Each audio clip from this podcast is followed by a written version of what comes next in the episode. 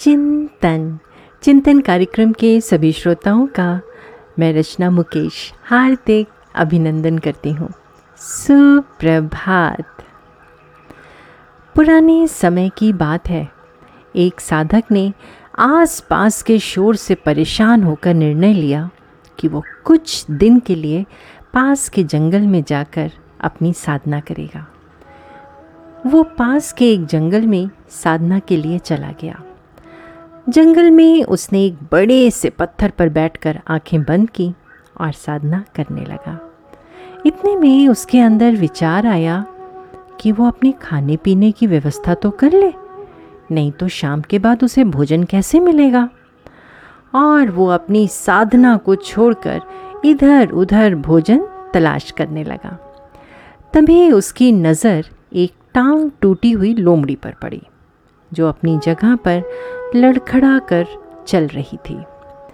उस लोमड़ी को देखकर साधक सोचने लगा, ऐसी हालत में भी इस जंगली जानवरों से भरे जंगल में ये लोमड़ी ज़िंदा कैसे है? इसके जख्म तो कई दिन पुराने लग रहे हैं। ये अपनी जगह से हिल भी नहीं पा रही है। फिर अब तक ये जीवित कैसे है? बिना कुछ खाए पिए? वो आश्चर्य में पड़ गया। इस आश्चर्य को जानने के लिए कि इसको कौन पोषित कर रहा है, वो पास के ही एक पेड़ पर चढ़ गया। कुछ ही पल बीते थे कि अचानक बहुत सारे पक्षी उड़ने लगे। नज़र दौड़ाई तो देखा दूर से एक शेर आ रहा है, जिसे देखकर सारे जानवर डर कर भागने लगे। लेकिन लोमड़ी अपनी टूटी टांग के कारण भाग नहीं सकती थी। वो वहीं पर खड़ी रही। शेर लोमड़ी के पास आने लगा। साधक ने सोचा, अब शेर लोमड़ी को मारकर खा जाएगा। लेकिन आगे जो हुआ, वो आश्चर्य से कम नहीं था।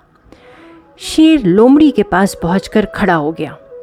उसके मुँह में मांस का एक टुकड़ा था, जिसे उसने लोमड़ी के सामने गिरा दिया। लोमड़ी इतमान से मांस के उस टुकड़े को खाने लगी। थोड़ी देर बाद शेर वहाँ से चला गया। ये देखकर साधक को बड़ा आश्चर्य हुआ। वो पूरी तरह से अचंभित हो गया और सोचने लगा, मैं क्या देख रहा हूँ? शेर लोमड़ी को खाने के बजाय उसके लिए खाना लेकर आया? ये घटना देखकर साधक गहरी सोच में पड़ गया कि ईश्वर सर्वशक्तिमान है सर्व विद्यमान है। इसका मतलब मैं कितना मूर्ख हूँ? अपनी साधना को छोड़कर पहले अपने खाने पीने की व्यवस्था करने लग गया। अब तो ईश्वर ही मेरे खाने पीने की व्यवस्था करेंगे। शेर जब चला गया तो वो पेड़ से नीचे उतरा और अपनी साधना करने बैठ गया। पूरा दिन उसने कुछ नहीं खाया, बस साधना करता रहा। दूसरे दिन भी वो ऐसे ही साधना करता रहा। और सोचता रहा कि जैसे ईश्वर ने लोमड़ी के लिए खाने की व्यवस्था की है, वैसे ही मेरे लिए भी वो किसी ना किसी को भेजेंगे। पर ऐसा नहीं हुआ। दूसरे दिन शाम तक भूख के मारे उसकी तबीयत बिगड़ने लगी। उसकी हालत खराब होने लगी।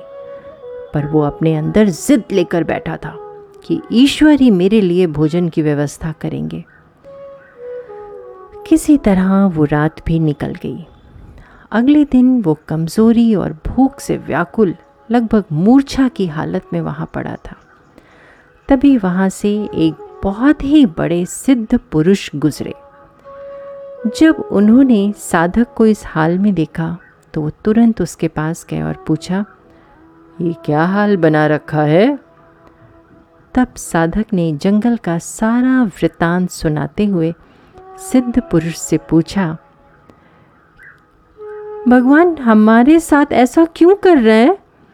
उनके पास जानवरों के लिए भोजन का प्रबंध है, लेकिन इंसानों के लिए नहीं।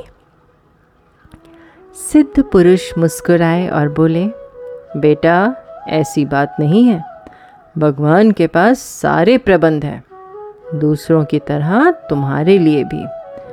लेकिन बात यह है कि वो तुम्हें लोमड़ी नहीं, शेर बनाना चाहते हैं। उन्होंने तुम्हें शेर की जगह पर रखा, पर तुमने खुद को लोमड़ी की जगह पर रख दिया। सिद्ध पुरुष के शब्दों ने साधक को अंदर तक हिला दिया। एक पल के लिए वो वहीं पर स्थिर हो गया। दोस्तों, ये निर्भर करता है कि हम अपने आप को क्या समझते हैं, शेर या लोमड़ी। ईश्वर तो सबकी सहायता करता है।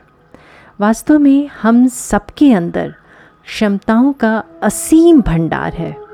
बस अपनी अज्ञानतावश हम उन्हें पहचान नहीं पाते और स्वयं को कमतर समझकर दूसरों की सहायता की प्रतीक्षा करते रहते हैं। स्वयं की क्षमता को विकसित कर दूसरों से सहायता लेने के बजाय हम दूसरों के लिए सहायक बन जाएँ। यही वास्तव में प्रगति का सूचक है। चिंतन ज़रूर करिएगा। आप क्या बनना चाहते हैं? शेर या लोमड़ी? आप सबका दिन शुभ एवं मंगलमय हो।